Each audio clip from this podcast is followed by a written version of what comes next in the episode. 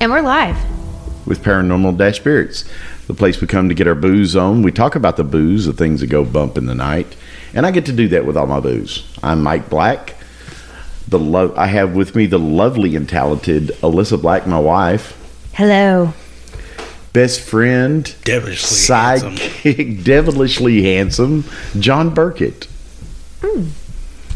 And tonight we're going to take you on a haunted tale of a house that was built in 1853 in New York. And it became, uh, among other things, haunted.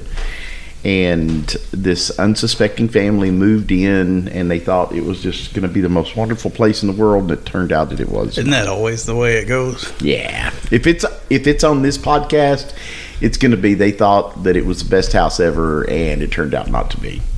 It's just it's kind of the way it is here. Truth. So we're going to take you on that tale and tell you all about that stuff.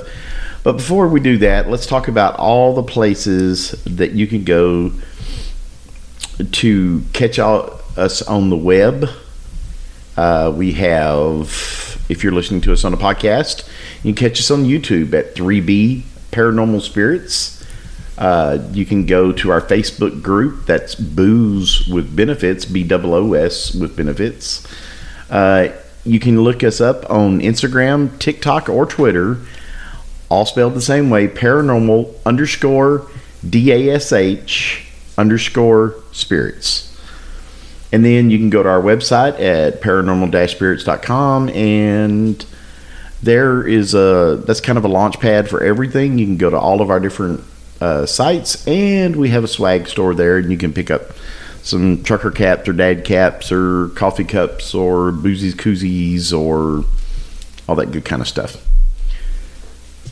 And this show is about spirits and in the tradition of every show that we start, we start with some spirits. So this show shall be no different, and we will start with spirits tonight. And tonight we are drinking an Irish whiskey. John, take it away. Tell us what we're drinking. This is Bushmills Protestant whiskey, Black Bush.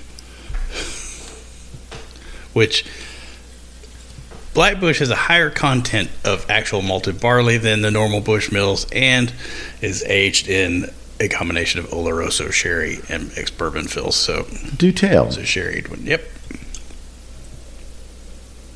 Is this supposed to be better than the Prohibition? I don't know if that can be topped. That's pretty Well, darn I, although they do make some like 30 year old single malts and stuff that probably would top that, but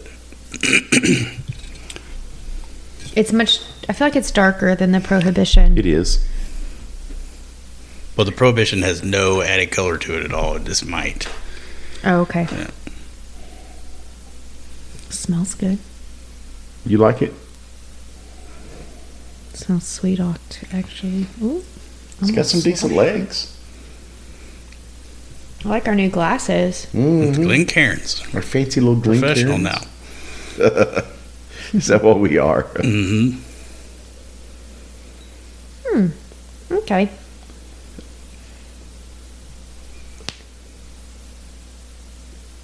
Let us. Well, What did you get off the nose? little whiskey, little uh, alcohol, I was gonna say I get ethanol. ethanol. Mm-hmm. Ooh, and it's kind of strong ethanol. Yeah, but it's. I don't think What's the the, proof content is higher. It's 40. It's 80 proof. Oh, okay. All right. So Only the only the uh, prohibition recipe has a higher proof. Aged eight years. Said one of the best whiskeys in the world. You can't beat Black Bush. we'll see. Both of you. Be the judge Solancha. of that. Lancha. Solancha.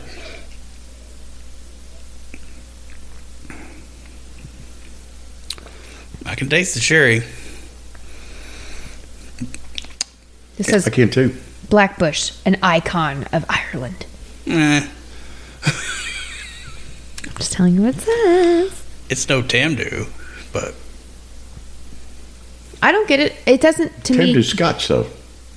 True. It's also single malt. It's all. This has some grain alcohol and it's not 100% malted barley, Mm-hmm. but it's way better than white label.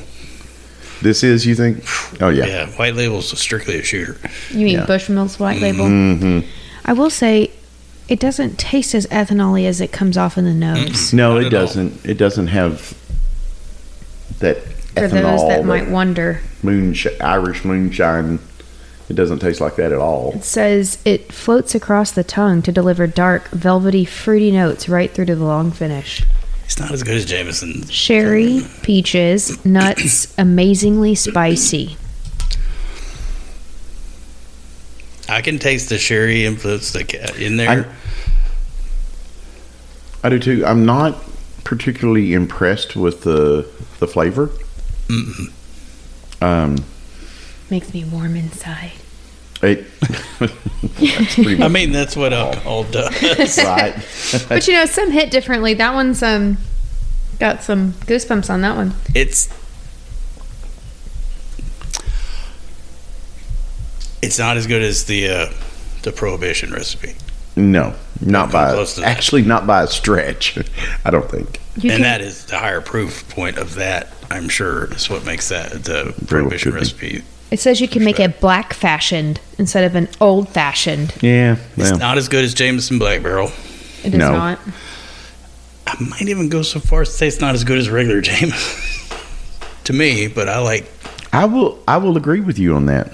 We are in agreement. I, if I were offered this, or if I were offered Jameson, I would take Jameson. The regular. regular, plain old Green label Jameson. go to Jameson. Yes, I would go to that before I would go to this. I would definitely, if I now I know if I'm going to pick up Bushmills, I guess I better go get some Prohibition limited edition recipe because Yeah, this, this isn't I don't think it's horrible. that limited either. it's not. It's still out. I mean, it Yeah. says limited that. on their website. It does. Well, you know they made it for the Final season. the final season of Peaky Blinders, so it probably eventually will run out, but it's very good. it is, very so good. But I, given the given the option of going to the Black Bush or going to Jameson, I definitely go with Jameson. Now, there's a big price difference, I'm sure, but Yes. What is the price point? I think we determined it's 45 for this one. Is that what we? God, I hope not. 35 probably. Yeah, I don't. Regular old bottle of Bushmills is about 26 bucks. Yeah, So this is one step up from that. Prohibition recipe is $31 a bottle, so Let's see. 31.49. yeah, Yeah. it's $31. get the prohibition. Yeah. And if you want the sherry influence, uh, spend twice as much as this and get a bottle of Redbreast 12 yeah, because it's amazing. But it's also $65 a bottle. right. Eh. Definitely get you some Prohibition and be done with that. I, I would end up just shooting this. Yeah, it's not. It's not impressive. I like that there's a cork in the bottle. That is fun. Yeah, I, do love too. that it's not as ethanol as how it comes off in the nose. I am excited No, about it, that. the nose is very ethanol but the flavor is not. but the flavor is not. No, It's plenty smooth. It's just, it is. is. It's very smooth. yeah. I mean, It's it's, miles above regular Bushmills, but It still just kind of lays there.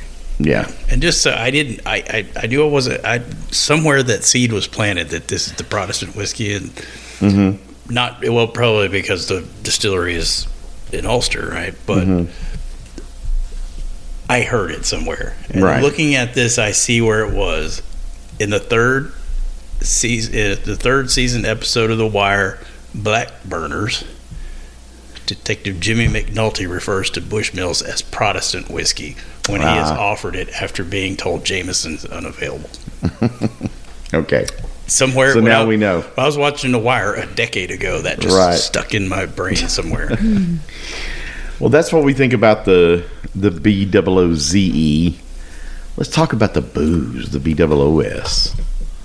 So, I am bringing you the story of the Hinsdale House, and it it's named that because it's in Hinsdale, uh, New York, and it's a story of the dandies. Now, the dandies. oh, it was fancy. The Dandy. dandies. I'm dandy.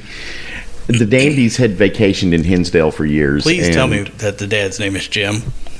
No, it's not. I'm sorry. No, or James. or James, but no, it's not. Perfect. Jim Dandy. No, actually, it's Phil. Phil Dandy. Doesn't roll off the I feel dandy. Jim Dandy Yeah. does. So the Dandies had vacationed there in Hinsdale for years and years, and and they loved the laid back feeling of the northern woods, uh, small town, rustic feel. Uh, everybody was really nice there, um, and this was much different from where they lived in Buffalo. so they're moving out into the country, and they're trading their their high rises for tall trees and and all that. So they they were chasing the American dream and they get out there and they find this home built in 1853. The home still possessed much of the charm that it had when it was built because a lot of the uh, original carving on the wood was still in good shape. And um, so they find this place and then they fall in love with it uh, at first sight. They get a, a realtor out there and um, It was a funeral home in the past. no, Oh. it wasn't.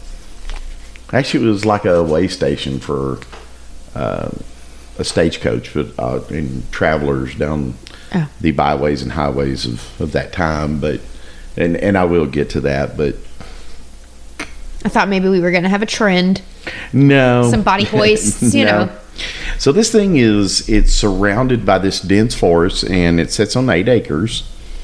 Uh, there's a pond out back. Uh, there used to be a barn out there, but it had it had burnt down. Um, so, but there were still some of the remnants out of it out there. And so this place is just beautiful. It's set in the woods, and the um, Claire Dandy, the mother family, believed that when they were out in the in the country like this, they all got along better, the whole family, and it was kind of therapeutic for them, and it just rejuvenated their spirits and their relationships. Uh, Claire, in an interview later, would describe her feelings about seeing the house uh, for the first time as being overcome with a deep sense of peace. Quote, It's like I had finally come home after years of being elsewhere. The air was like breathing in champagne. It was wonderful. You would drown. Well, technically, yes, but maybe she's talking about that experience that Bringing in the that literal. bubbly- oh, oh, John. John's being a little concrete, but no, she said it was it was just this wonderful feeling when they were there. I was being extemporaneous. Oh, you were being extemporaneous. Oh, wow. Here we are. so when they were being shown the house, Mr. and Mrs. Dandy were shown a storage space underneath the stairs. And at first, the door was stuck, but Mr. Dandy put some weight on it and threw his shoulder into it a couple of times.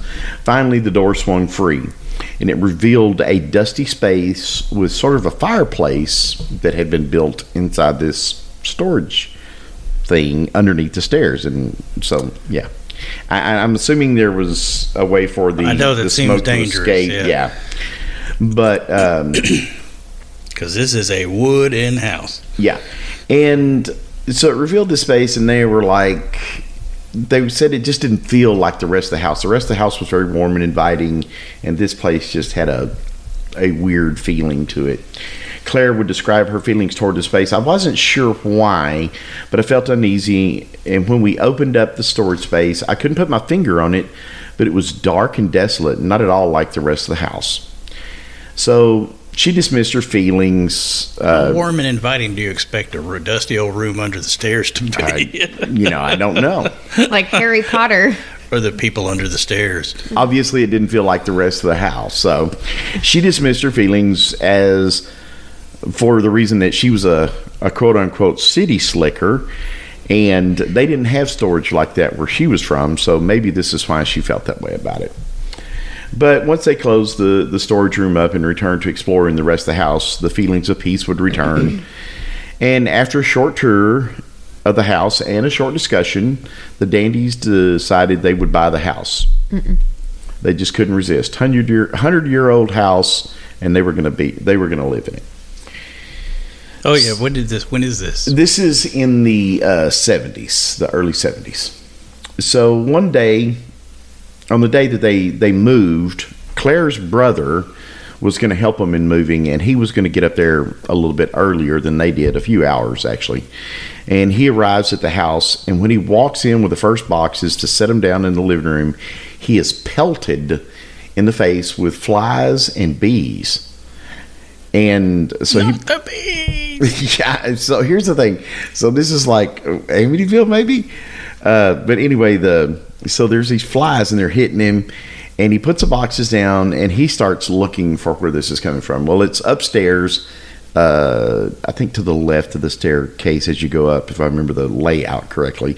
But that room there, um, when he said when he opened the door up, it was filled with these flies Nope. and bees in there.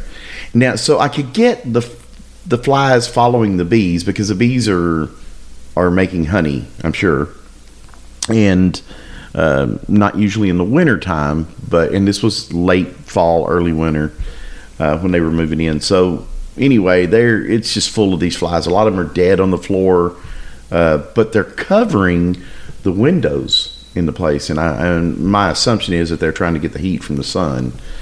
But anyway, um, so they called an exterminator out. The exterminator came out and looked at it, said he had never seen anything like that before. Um, And they obviously weren't there when they were looking at the no, house. no, not when they were looking. you bet you. So they that would've been a had so they breaker. had swarmed in the interim, between between the time they looked at it and between between that and the time that they actually started moving in. And we don't know how long that is, probably. No, Right. Um, Well, say 30 days to close. So yeah. Yeah.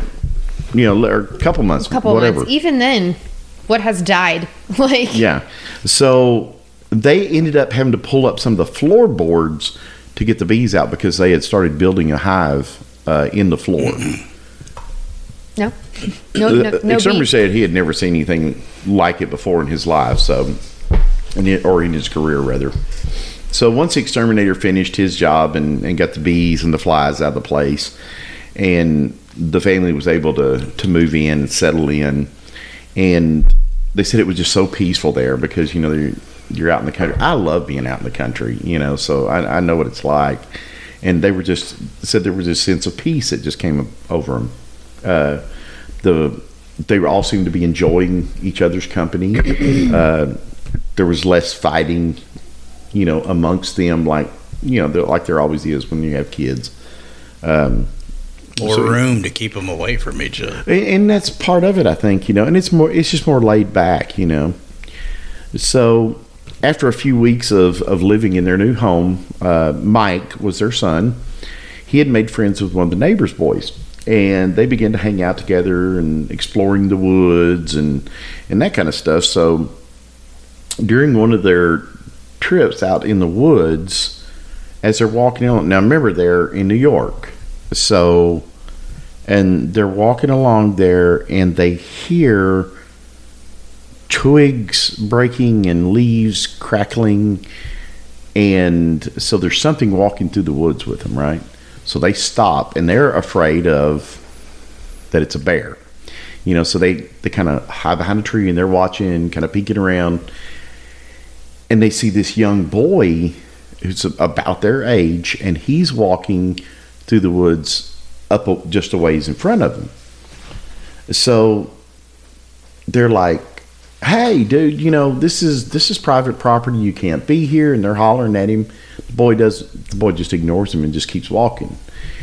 And so they kind of they start following him and getting closer. And as they get closer they notice that the boy that half of his head is gone.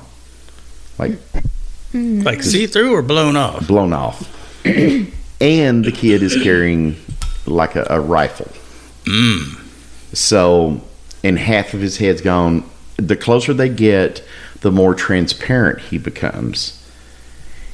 And finally they get to a place um, where there's a, a pond out there in the woods. And as he gets up close to the pond the boy just vanishes and disappears and the uh, the boys are just absolutely and completely freaked out and so they start running back to the house and they tell Mike's mother Claire and says tells her what they saw she dismisses it as because the parents never believe. Never in any. Never believe. Never do. Um, she dismisses it, says it's just overact, over overactive imagination of young boys. Just poo poos it off. So, several weeks go by. Claire has all but forgotten what her son had seen. And she's out walking the dog through the woods. The dog's name is Madison. And taking Madison out for some fresh air and exercise. While they're walking through the woods, Claire gets quite a ways away from the house and she starts hearing this chanting. And it says it's, she said it sounded very eerie and it came from everywhere. It wasn't like it's over there or it's over yonder, it's all around her. And so she starts listening to it, and the more she listens, the longer she listens, the louder this chanting becomes. Madison, the dog, is freaking the hell out. She's pulling at the leash and trying to get away from this. So finally, Madison breaks free and rips the leash out of Claire's hand and heads for the house. What was the chanting saying? I Huh? love the dog. I'm sorry, what? What was the chanting saying? It, it she never said it. She I don't think she could it, that it was distinguishable. Only that it was chanting, and so she starts um, she starts taking after the dog. She gets home, and Claire tells her husband what she's heard, and guess what he does? He just he poo he poo poos her off and tells her it's just her imagination, etc.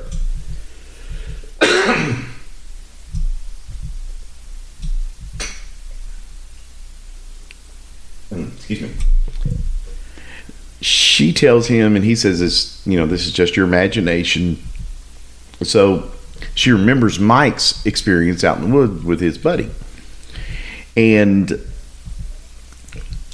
so she tells him, and he decides he's gonna try to find out what this was. So he thinks, you know, there's a campground not too far beyond the edge of their property. So he goes out with his friend Matt and they go into the woods to explore this. They get out, there's a lookout point and where they can look down into the campground and there's nobody there that would have been making that those noises. And so they're kind of like, well, you know, what could it be? They don't know. So they start back towards the house. As they're coming back to the house, they hear this axe cutting into a tree, like very near them. And this axe is thumping into the tree. Then they hear a woman start screaming. And again, this is not coming from a place. This is like all around them. It's like disembodied. So this it's just a screaming, right? So they take off running. They run all the way back to the house, and there's no way to explain what they heard. There's no way to explain what Claire heard. And anyway, they're they're at a loss. So months go by. They start to relax a little bit and almost forget about all the the weird experiences, and life has become normal, uh, like Norman Rockwell normal. There's there's absolutely nothing going on. So one day, Phil, Mr. Dandy, Phil Dandy, you feel dandy, John? I feel dandy. has decided he's going to take the kids into town to Buffalo. And they're going to go do some shopping and stuff like that. Claire decides she's not going to go. She's going to stay home, relax, read a book. So she opens up the window there at the uh, in the living room. She sits down on the sofa, starts reading her book, and there's this light, gentle breeze blowing in the window, and all of a sudden, bam! The window just slams shut. It kind of freaks her out a little bit, but she's like, "Well, you know, maybe it was a Put a stick in there. yeah, maybe it was a rogue wind came through or something, and- Rogue wind. like a rogue wave." I know. So- no, I know. Okay. Yeah. All right. So anyway, she thinks it's a little bit odd, you know, but it's not nothing paranormal. It's just the wind blowing. And so later that night, Mike is asleep, their son, in his room, and dead asleep, something slams into his chest, and it's a box containing a chessboard and chess pieces. Just hits him in the middle of the chest. Well, up above him against the wall, he has these shelves where his uh, these different boxes and stuff of games and things like that, board games, are stored. So this thing hit him in the chest, wakes him up, and he's like, "What the heck?" When he wakes up, he looks and he sees there's a stack of boxes, and they're kind of shifting and moving a little bit. The bottom, there's three in a row in this stack of boxes. The bottom one slides out and slams down into his chest. He should have moved So the the first one. the second box hits him. He screams. He's freaking out. Claire runs in there to see what's going on. And he tells her, as he's telling her about this box, another box flies off of the one of the shelves at Claire and Mike. So, and they're like, there's no way for these boxes because these this box come out from the other box, first of all, and drop down and hit him. So, you would have had to lift the boxes up and then slide one out. And so, there was no way to explain that away. And um, so, they, they both leave out of the room. They're screaming. Claire uh, obviously wants to do something for her family. So, what she does, she calls the local priest. And this is a Father Alphonse from the University of Saint Bonaventure. Uh, Father Alphonse, and I think Alfonsi when I hear that. Hey, I know it's Fonzarelli, but yeah. Can you imagine the priest shows up with a leather jacket and, uh, you know. sit on it, Ralph Mouth. Um, so Father Alphonse, idea what we're talking Nope. oh my You're God. right. I don't. Sorry. It's from Happy Days, the Fonz. The well, I know the fawn. Yeah, okay, well, that's okay. So, Father Alphonse, he says he thinks it's a poltergeist, and that's what he tells Claire. And in case you are curious or you've got some idea, not positive, what a poltergeist is, according to the Oxford Dictionary, a poltergeist from the German is quite literally a noisy ghost or other supernatural being supposedly responsible for physical disturbances such as loud noises and objects being thrown around. So Father Alphonse makes arrangements to come out and bless the house. Several days later, on April 13th, 1975, Father Alphonse shows up to bless. The cleansing begins, and the family and the priests, or the family and the priest, are gathered together, and they're starting in the living room. As he begins to speak, a series of horrible wailing and moaning voices begin to fill the home. The smell of burning flesh began to fill the home. The din reached its peak when they got to the crawl space that was underneath the stairs. Of course, it did. Hmm. Once the crawl space was blessed, the house went silent.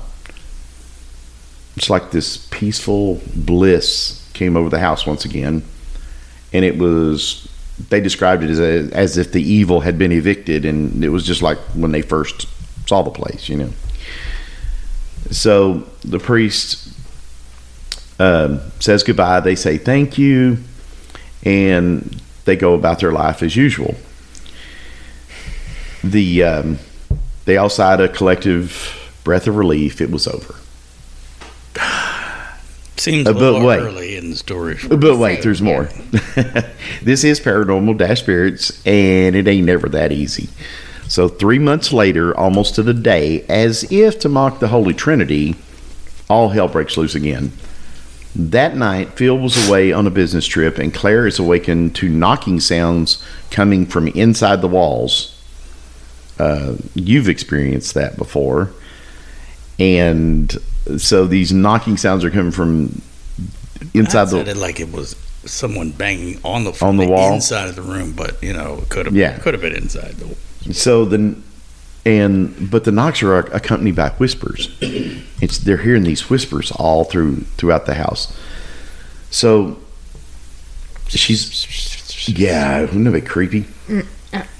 So uh, anyway, she's laying there and she sees this girl walk past her doorway.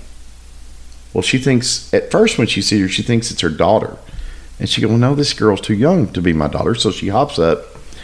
She goes out into the hallway, and this little girl is walking down the stairs. So she follows her.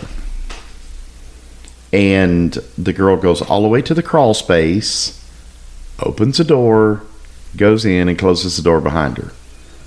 Now, Claire follows her down there to the crawl space, and she's standing there. Finally, she gets up the nerve to open that door to look in there.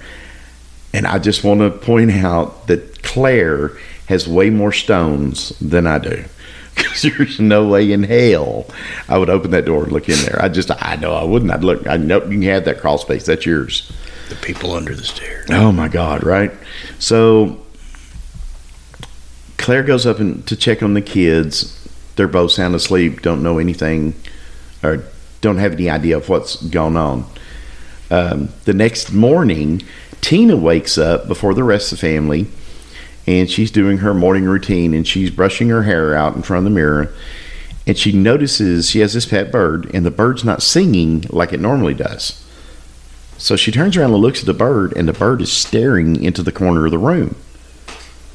And she thinks this is weird, but the bird is not taking its eyes off that corner. Okay?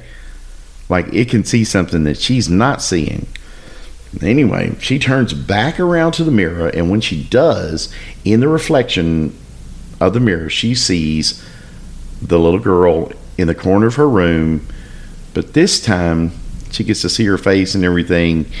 The um, the eyes are gone.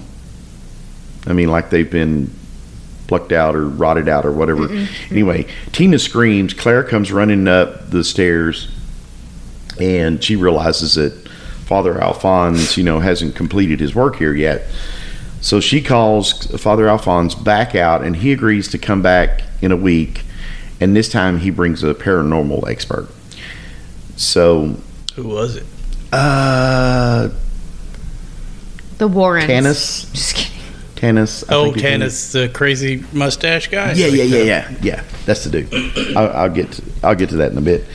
So, anyway, the His mustache could scare all right.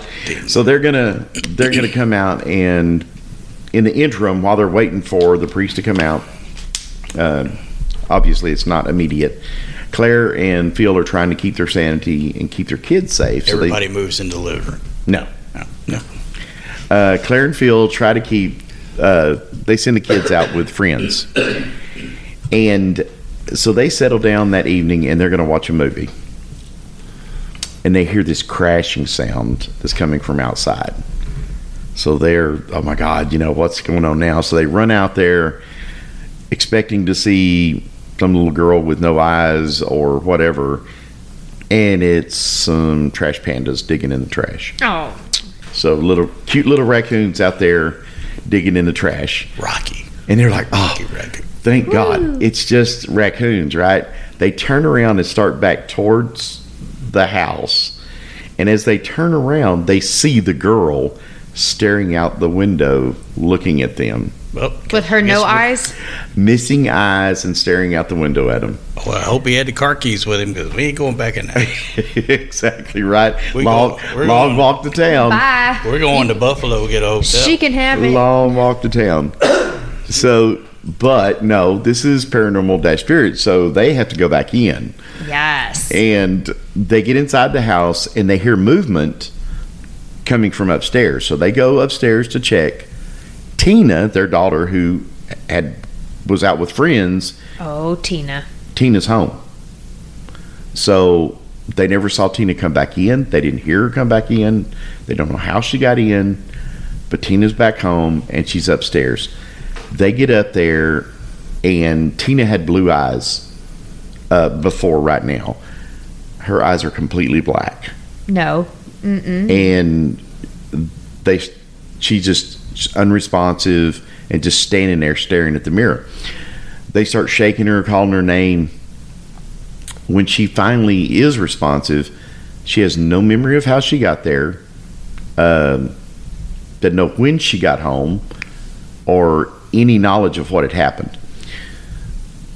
A few minutes later, they hear movement in Mike's room. So Phil goes to investigate while Claire stays there with Tina and tries to keep her calm. So as Phil heads over towards Mike's room, the phone rings. You remember Mike is out with his buddy, right? So it's Mike, and he's calling to see if he can spend the night with his friend Randy. Phil tells Mike what's happening, so Mike wants to be at home with his family. Uh, Oh man, So it's too bad that Randy wasn't a member of the family. why? He'd be Randy Dandy. Oh, he would. That'd be cool. Oh my gosh. so Randy Dandy. So anyway, Mike's going to come home. Randy would later recount that Mike was pale and sweating. Randy asked Mike what was wrong, and Mike said stuff's going on at the house, and didn't go into any kind of detail. So the boys arrive home to find the house in chaos. Phil's ready for battle. The girls are upstairs crying and freaking out. And as if on cue, as soon as they walk in the house, all the lights go out. of course it does. And then they start hearing this banging on the walls and scratching can be heard coming out of this crawl space. Something sitting there clawing at the door of the crawl space. So Phil is brave because Phil grabs the flashlight and heads towards that door. Phil. I would grab the flashlight or the car keys and head for the car. Phil ain't gonna be feeling dandy in just a minute. I just can't get this. So anyway, so the closer he gets, the louder it gets, and he works up his nerve. Finally, he flings open this door, and the fireplace that was built inside this uh, crawl space or little storage area, whatever. So now the bricks have been disassembled from the fireplace, and they're in the middle of the floor In the uh, crawl space. in the crawl space storage area thing. Yeah, so they're just stacked there. Claire gets on the phone. She calls Father Alphonse, and he agrees to come out that night with his paranormal investigator friend Alex Tanous, and the one with the the big seventy stash. Dash. Yeah, stash. And oh, you can't say that anymore. It's gonna be a corn stash. Acorn stash. whatever. So anyway, so this dude's well respected in the the paranormal community. He's a researcher, uh, a psychic. His abilities were studied at the American Society of Psychic Research. So he's with Father Alphonse, and they arrive later that night. And Alex is guided over to the uh, crawl space. He steps into the crawl space room and begins begins to have a vision. And in his vision, he sees multiple dead bodies stacked in this crawl space. And after the vision subsides, he explains to the family what he saw. And he believes that many have passed away within the home itself, some of natural causes and some from murder. He also believed that the house uh, used to be a stopping point for a stagecoach uh, where people would stay the night before departing uh, the following morning. It was also his belief that there was there was a nearby criminal or gang of criminals that would often rob and kill travelers, um, and perhaps these people had somehow become trapped at this home. Uh, when someone passed or was found dead nearby, they would bring these people here, store them in the, the crawl space until they could find or until they could be have a proper burial. Um, Yes. yeah. So I mean, I get it. You know, what do you do with them? I mean, that out in the shed. Don't bring that in the house. you know. So Because then you get sister friend trying to find some new eyes. yeah, and Like he she said did there Tina. was. Did no one ever decide to go to the county office and See what let's see, let's check out the history of the house. Let's see the property records and I don't know. I, and honestly, if I were being go to tormented the by library. if I were being tormented by a crap like that, I don't think that that would be on my mind. It would be just let's get rid of it. That would know? be the first thing I was. I would, but that's. Yeah. Actually, it would be, but I'm different. I want to know the history of the house. I want to know what this is. Let's Yeah. see what all re- actually what's documented that has gone on here. So maybe then we can narrow it down to but maybe. this is the cause, and that makes it easier to get rid of it. oh, you mean once there's already a problem? You don't mean before they move in? No, no, no. I mean, once there's a problem, to help nail the problem down to a particular wayward spirit or something, some reason that it might be there, that can actually help you be able to Yeah. to get rid of it. You You need to know the you history. talk to its talk to its spirits, find out that its bones are stored in the attic, and they take it and give it a proper Christian Salt and burial. burn the bones. And So, Jeez. So anyway, uh, Tanous said that can there were. on. Tanous said there were seven different spirits uh, that were trapped within the home, and the house calmed down after that, but Claire still felt trapped. She wanted to move, but all the money had been sunk into the house, so they're stuck there. Um, the next morning, they found that Mike had left early and took Randy home. While Mike was gone to take Randy home, there comes a knock at the door. It's a policeman.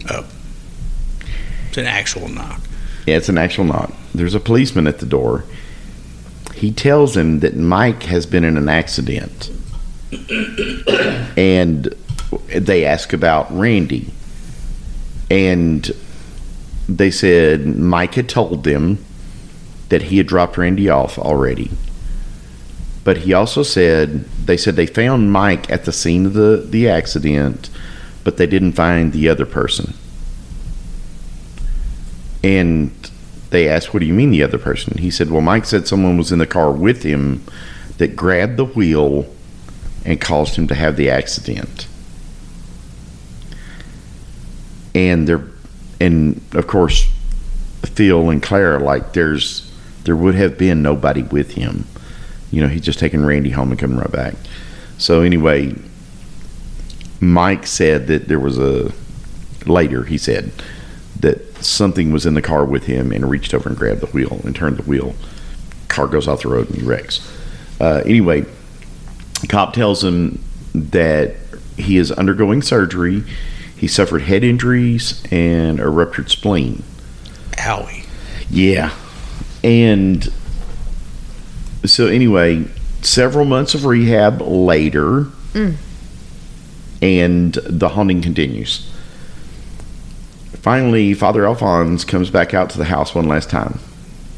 Uh, Alex Tanous accompanies him, along with the film crew. And in an unprecedented occurrence, it says, the Vatican approved an exorcism of a structure. Vatican approved. They performed. Um, so anyway, which that's you know As they, opposed to a person. right. Okay. This How is the that first wor- How time. does that work if based upon? I mean, it, uh, building doesn't have a, a soul. A building does. A building is an Vatican. inanimate object that Right. cannot be possessed. Right. Hence the reason this is new. Well, there's and there's different thoughts on possession. You know, we talked about in a previous uh, episode where a person, the spirit doesn't actually, or the demon doesn't get in the person and take over their soul. Doesn't get in their soul. It just suppresses them to the point that they can't fight back anymore. Remember, the, so. But anyway, so Vatican approved uh, exorcism on the house. So Father Alphonse is there, and he begins um, to pray. As the words exit his lips, varying with intensity as the rites often do, the home begins to literally shake, accompanied by horrific moaning and wailing. This time worse than the time before. And gnashing of teeth. Mm, I guess so. Um, so that every every horrible feeling, bang, knocking, and scratching noise that the family had experienced thus far was present again and seemed to be magnified this time. Hours later, the rites were finished, and the home seems peaceful and blissful, just like it did the first time they visited the house. And again, for three months, the family lives in peace. After the three months have passed, mm. starts up again. Who's hiding the Ouija board in their bedroom? No doubt. It's underneath the Mike. stairs. Mike was. I found out later. Mike had been performing Ouija board sessions in the Ah. house. Mike's always getting into trouble. Some people- people What named it with the mics? I don't know. So after three months, starts up again. By now, the dandies just can't stand it anymore. They cut their losses, and they leave. They s- so they moved. They they actually moved out of state. They got completely away from the house. They're like, peace out, New York. We are done. We're going to Texas. Yeah, I don't know where they went. I don't We're remember. bringing our no, juju actually, it with was. us. They went all the way to the west coast. I, I want to say Oregon, Washington State, something like that. Oregon. Oregon. Yeah. Oregano. So there's a lot of stuff that I found out uh, after the fact. After this is after they left, after the haunting and all that. There, um, from different paranormal investigators who have been out there. Actually, the the place now is you can go there and Looking at the website to see what the calendar they got. It's Mhm. three hundred and fifty dollars a night for up to six people So to it's a- investigate all night. It's a paranormal investigator that actually owns it now, and he is the first person to own it since 1966. No one's ever actually owned it Right. because they couldn't pay it off because they something would happen they'd have to leave out. Oh, Yeah, they get chased out, huh? hmm This was the first time ever, uh, the Vatican had ever approved a structural exorcism. By the way, and it failed. But I say, and it must have You know failed. what? It If failed. that had actually been the Fonz, it would Oh, have been successful the first time. Yeah, if it truly been, Hey, it had been Fonzarelli Ghost, instead of get out of here. you know, hey, So if it had been Fonzarelli instead of Alfonso, Arthur Fonzarelli. right? If he could Um, come with uh, leather Tuscadero, But there was lots of uh, yeah. So lots of stuff of, that they've discovered since then. There were two brothers that were fighting there, um, and I can't remember. I want to say this is back in the maybe the 30s. Oh, so like this is what's haunt, haunting the house, Uh-huh. probably. Yeah. Okay. So there were these two brothers that were fighting over one brother's wife. Ooh, scandalous. Yeah, big time. And so one of the brothers, Buffett called it. yeah, so one of the brother shoots the other brother. Uh, in 1945, there was still a barn on the site on the property, and there was a chain-driven uh, saw. um, Uh, in my mind, Chainsaw? no, not a chainsaw, but a chain-driven circular saw Oh, like a sawmill saw. like a sawmill saw. Um, and this little boy that lived there was out there and he was playing in the barn. Of course he was. No, no, I know what you're thinking. He cut himself in two or something. No. The chain snapped. Oh no. oh, And came back at him. Chain snapped, hit him in the head, and killed him. Is this the little boy they saw? Wait, half his head was gone. Could have been the brother that shot the other brother when they were fighting. Oh. One brother shot the other brother, may have shot him in the head. Or Could the have been chainsaw somebody- got the kid? Is what I was It wasn't thinking. a chainsaw. It was just a chain. But I'm saying if But- the kid Yeah, was missing yeah, I half guess of his technically, head. yeah. They said it was a kid who's Yeah. half his. That kid's a kid, young young one, be fighting over a woman, over the other Uh, one's think wife. about think about the time though. Yeah, but wife. Is- Did you Right. say wife? Right. Think about the time though. People got, got married at like 14. Yeah, people got married a lot younger. Men had to be a little bit older so that they had. Not much. I mean, they were still young back then. You know, so uh, there was a hanging tree on the property. Oh, is that the one that now has the tire swing hanging from it in these pictures? Uh, No, I don't think so. The this one is not on the property anymore because when they cut it up, it ended up on adjacent property and lightning struck it, so it's just a, a stump now. But the um, several investigators have been negatively negatively affected. So I'm sure if Zak were there, he would have a Zak attack. Zak attack. Well, I see Nick was uh, Nick's been Nick there. Nick has been there. Paranormal lockdown. Um, one of the one of the things that I watched, the investigator was going out there, and Nick is a friend of this guy, and he said, "Hey, dude, I'm going to let you know if you go there, be very very careful because I went there, investigated, and something came home with me." And they had to do a cleansing on his house, and he was affected by it for a while. Um, the current owner has had um, ground penetrating radar brought out there and investigated um, part of the property. They have discovered five bodies uh, that they Oh, that they do know of uh, that are buried on the back part of the property. Like, so they called it. I mean, usually when you're investigating and you find a body, then you got to stop everything, call the cops out. I got to dig it up, I- see how old it is. If it's, I think it's 75 years is the cutoff to where it's. Oh, really? crime. I didn't know. Well, the- Oh, really? They have to investigated- investigate it? Yeah, I've seen Well, this happen know- a couple of times where GPR or corpse dogs Mhm. hit on an area and they end up having to call the police out, dig it up, and uh, at least in the one thing where Taps was there, they said, you know, the police told us that if we have to test if we find a body and it's younger than seven, it's been in the ground less than seventy five years, we have to treat this as a crime scene. Oh wow. Really? Yeah, So I wonder if that's by state, by jurisdiction. probably by jurisdiction. you know. But anyway, they found five different bodies on there with ground penetrating radar, which I thought was interesting. Um, the dandy daughter, the Tina, dandy The dandy daughter. Dandy the dandy daughter, Tina, Oh, Tina. after leaving the property, unalived herself. Um, Because that little girl didn't leave her. she unalived herself and Bless it. Since then, yeah, it's sad. Since then, her picture has been caught at the house. And the reason they know it's her picture is because her mom confirmed it. Her mom saw it and said, Yep, that's her. You got her picture. Um, Really? so one So she'll parent, come all the way back there from Oregon.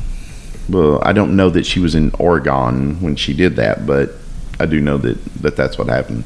Um, one of the paranormal investigative groups that were out there, uh, one of the stories about Tina was that her mother would put Vicks vapor rub on her, and because of the the scent, it was kind of uh, Calming? calming for her.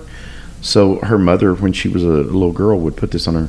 So they left out a a deal of Vicks vapor rub, And some of it was missing.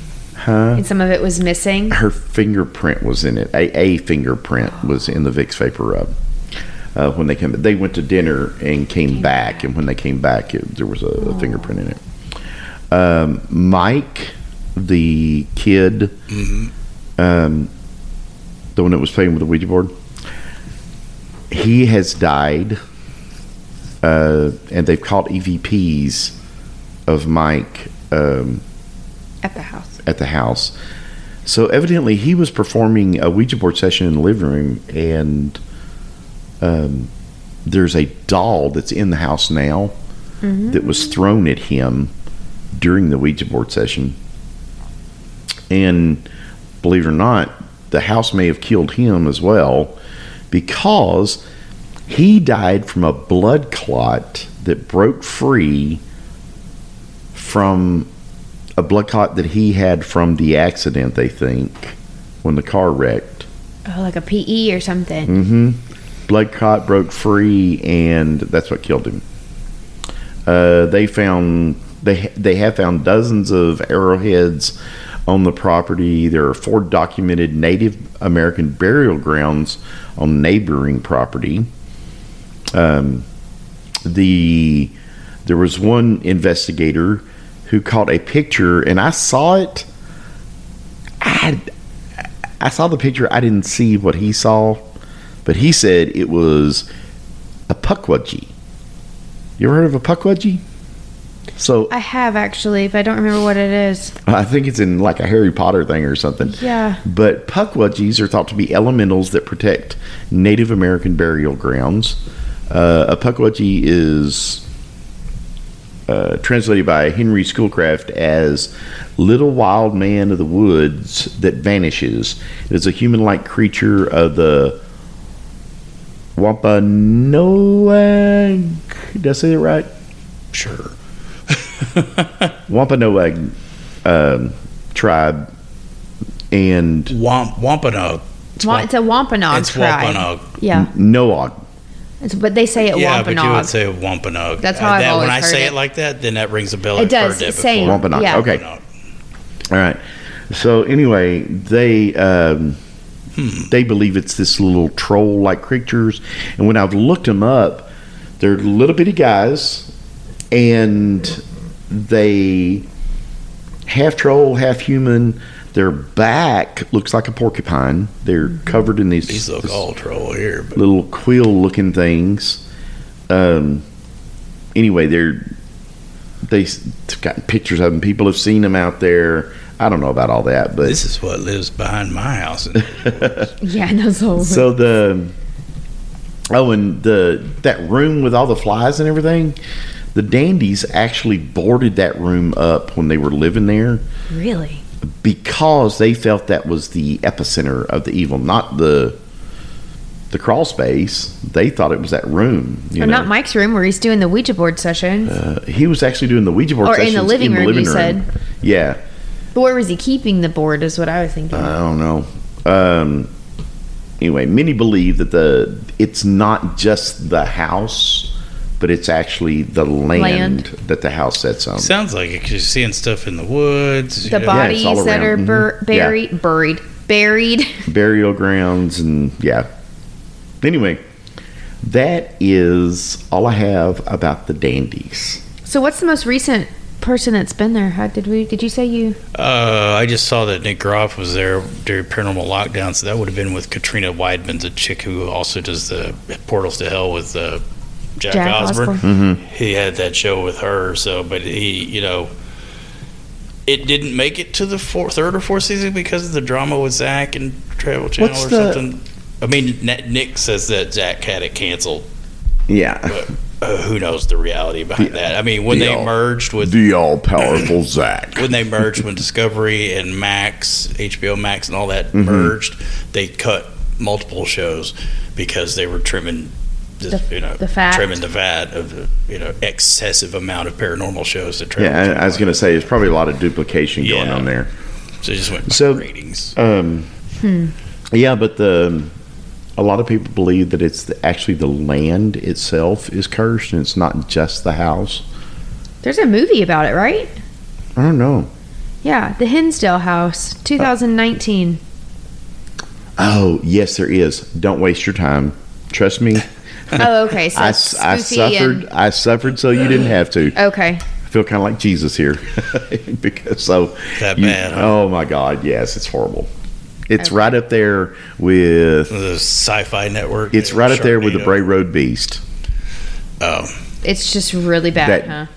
yeah, that grade D movie that was made back in the 2000s, I guess, something, maybe. like an asylum picture like from the Mm. asylum. yeah, One of those really bad. The Hinsdale House Paranormal Investigation says it's 2019 as well. Oh, the movie. The show. The paranormal lockdown episode. Oh, this is Paranormal Investigation. Mhm. It's an online film drama. There's a really good one on um, YouTube, and it's another guy who does investigations and stuff like that, and um, with lots and lots of followers. so I'll put his paranormal files. Yeah, yeah, yeah, Blonde yeah. hair, yeah. blonde hair, good looking dude. Young guy, Yeah, tattoos. Yeah. yeah. um anyway he uh he did one there and i, I watched theirs and it's like a two hour Yeah, he Uh, does really good work. I mean, he does Yeah, two, he does. three hour videos and a lot of them. yeah He's he does- traveling all the time. Yeah he does a really good job and I think he's based here. I think he's in Texas, but is he he really goes all over the place. Yeah, huh i didn't know that but um I watched some of the really early stuff, and it was all all around Texas mostly. oh yeah Back when his hair was short. oh you know what as you as i recall i have seen some of the stuff with his short hair i, I kind of like his mop look now though Mm-hmm. i think it works for him He sells a, a tattoo flash with some designs that you can buy from him for oh really yeah, little little little ghosties and stuff. Would you go here? i don't know I What- really don't is know. this the only place that's ever been approved to be exorcised as a building? It's the only one that I've ever heard of. I mean, it was the one that na- had to first get approval, so obviously it's Right. the first. I was Yeah, curious was if the there's first. anything since. Uh, it's the only one that I have ever heard of where the Vatican actually approved. You know, I mean, there's all kinds of guys out there that call themselves exorcists. You know, but for we're talking about the the gold standard, the Catholic exorcism, and so that's the only one, I, like I say, that I've heard of. But there may be maybe there's more now. Okay. I was just know. curious. Interesting. So Um, I'm sorry, you don't know if you go here or not, I don't know. John. This one kind of freaks me out a I little mean, bit. you have to go to Buffalo, New York to go. You would. Yeah, it's they're never in awesome places like Hawaii or you I don't know, or- San Antonio.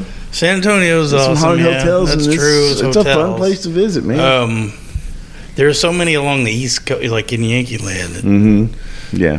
which I'd rather go to the Connecticut place because it's pretty. I don't know. I my vision. I've never been to upstate New York, so I have this warped vision of New York because of what I saw in New York City, Yeah. which is supposedly two different Very worlds. different upstate what and I've New York been City. told Are, Yeah. well. I've heard is two completely different worlds. But I I don't know if I would go or not. This one for some there was something about this that Really gave you the oogly, a little bit it creeped me out a little bit. heebie-jeebies. hmm Yeah, and I don't know what, but but yeah, that one kind of creeped me out a little bit. Yeah, it, it feels different almost. Like I feel like the story makes it feel different than the Hill House, like the one that Mhm. we went to, or Yeah. you know, it's creepy looking, but there's just something about it. It just it's Yeah, when a I- creepy looking house. it's when I was creepy. when I was reading it and reading about it and watching the other videos, you know, on YouTube and stuff like that, is there were uh, there's just a feel about it that I just like. Mm, I don't know. That's got some bad juju going on. That might have some bad juju.